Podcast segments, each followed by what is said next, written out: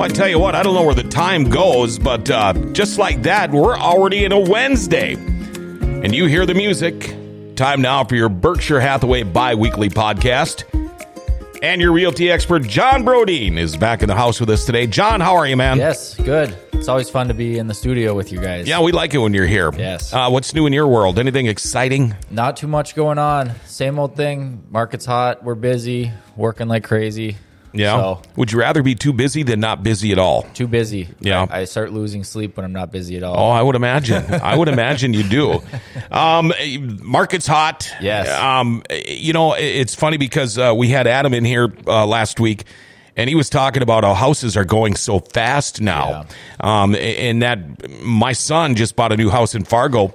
They bought it without even looking at it. Wow. They didn't even have a, a showing. Yeah. He said it's that hard because they're they're just eating them up. Yep. As soon as they're for sale, I mean, when he sold his, he had I think eight showings scheduled for that day. The first Wow. one offered him what they wanted. Second one offered him what they wanted and said they'd pay all closing, uh, they everything Yep. cash. Okay. Okay. And so yeah, they're they're going fast. It's it's a combination of interest rates rose a little bit, but they're still very Mm-hmm. very low. Um, all the buyers want to get into something now. Very very low inventory on the market. Only exception is the low price range, like under 140. Yep. and I, I feel there's a lot of inventory for some reason in that price range, and fewer of those homes are selling right now. Mm-hmm. I, it could just be because people can afford more um, with uh, with interest rates being as low as they are. Mm-hmm. Every other price range, even the luxury price range, is in a seller's market, which is a really rare uh, thing for us to see. Mm-hmm. It's good though. Um, and you know the other thing is building costs are super high. So Yeah.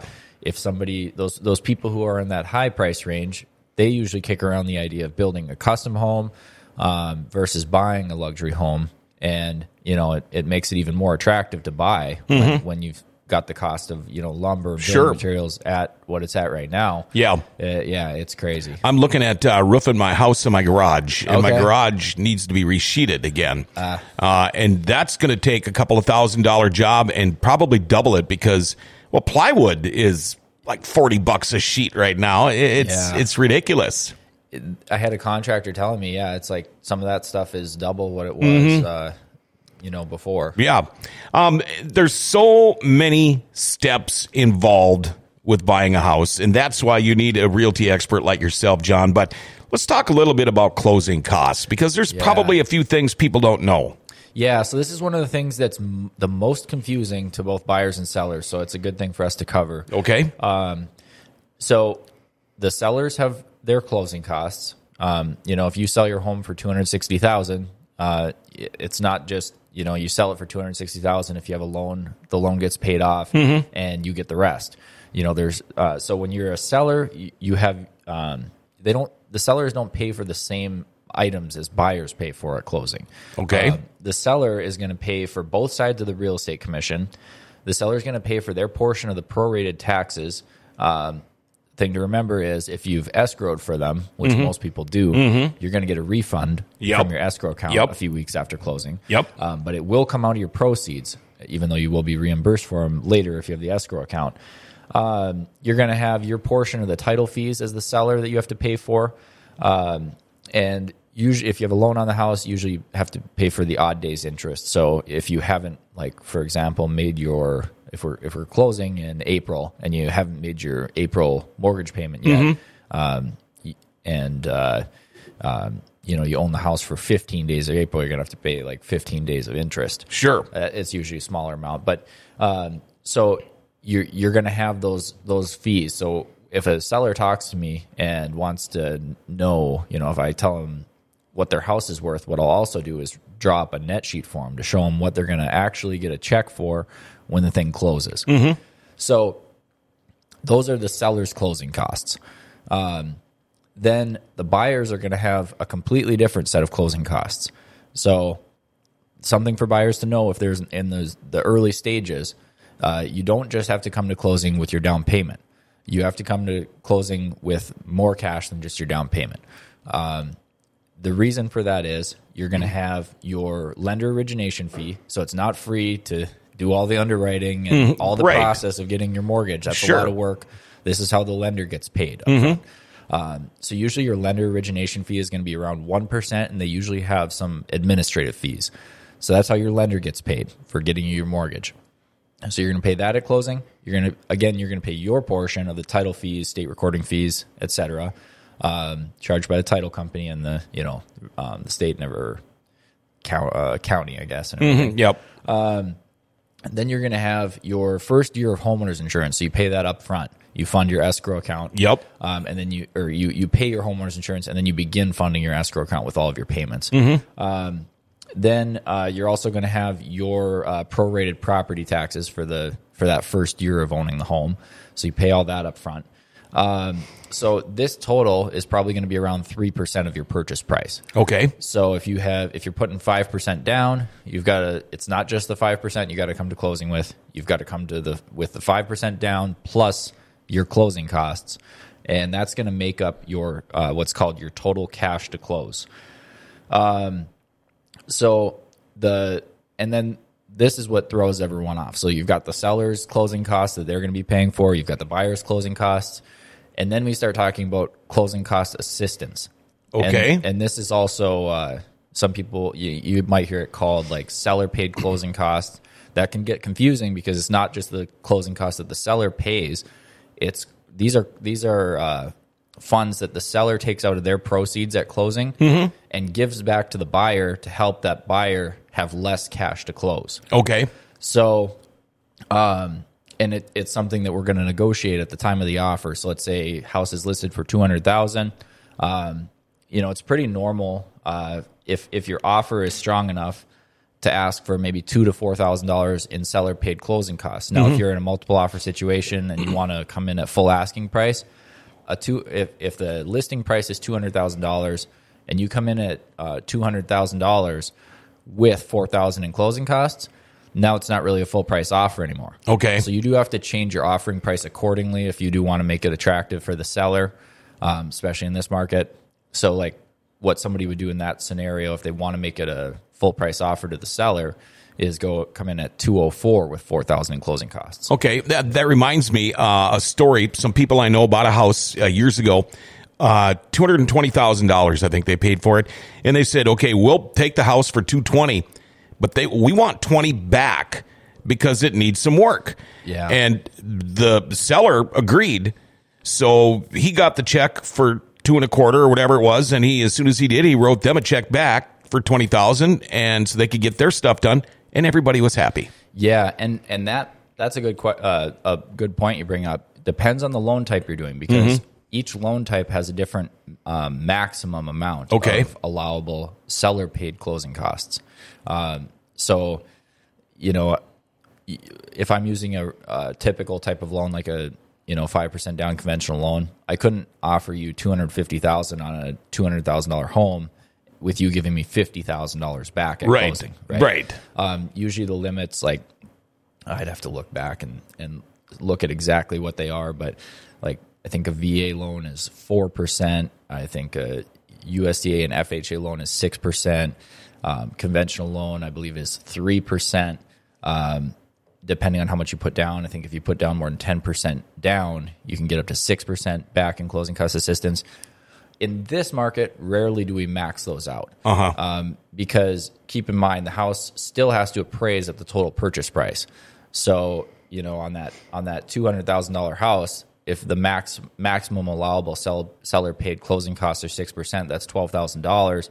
And if you're bumping the purchase price up to two hundred twelve thousand dollars, and then you're getting twelve thousand dollars back in closing cost assistance, um, it still has to appraise at 212 and now you're starting to inflate that purchase price by quite a bit and you're counting on it appraising by that much Uh-huh. you know if it appraises at 203 chances are that seller is not going to still give you that 12000 Right. bucks. Right. they're probably you can almost count that they're not So if you think about it uh, on an average, I'm thinking that uh, the closing costs are about five percent, uh, but plan on Um, a few more three. percentage points. so around three Okay, and then plan on a few, and it would probably be around five total. Is that what you're? Um, so it depends on if you're talking about closing costs. The closing cost portion is is going to be around three. Mm-hmm. Okay. And if you're putting five percent down, then your Okay. total cash to close is probably going to be about eight percent of that. Purchase Okay. Price. Okay. and and so like I said, it is kind of uncommon for people to max out those allowable seller paid closing costs in this market. Maybe in a more of a buyer's market, you could um, when the buyers have more leverage, you could get away with doing that more. Um, but yeah, it's Now, do, do these numbers do they vary depending on lender, um, agent, um, whoever's doing the uh, you know the inspection and all that stuff? Do, do they vary a little bit, or are they pretty much close to the same? they're going to be pretty much close to the same. Okay. The exceptions are going to be if somebody is using like a commercial loan, they're going to Oh, have sure. completely different guidelines for like an investment property, multifamily, commercial property. Um, if you're putting like more, more than 20% down, that's when you're going to have more flexibility and have more allowable seller paid closing costs. Um, the majority of buyers are using like three to five percent down conventional loans. You don't FHA loans are still common, um, but with our situation, with as low as interest rates are right now, um, so with an, this is getting into the weeds a little bit, but I'm sure this is valuable to the listeners. So on an FHA loan, you have private mortgage insurance. Any any home you buy and you put less than twenty percent down, you're gonna have private mortgage insurance. Yep. which is usually around one percent, half a percent to one percent of the purchase price per mm-hmm. year, and mm-hmm. you get billed that monthly, and it's on top of your it's it's added and put into your monthly payment Yep, yep. Um, once you reach 20% equity and if you have a conventional loan that you put you know 3 or 5% or 10% down on once you reach 20% equity in eight years on a 30 year loan or whatever it's going to be um, that private mortgage insurance automatically falls off Oh, okay. also and you can request it to be taken off early let's say you buy a house for $200000 and you put a brand new kitchen in it brand new bathrooms and now all of a sudden that house is worth 250 um, and your loan amount is still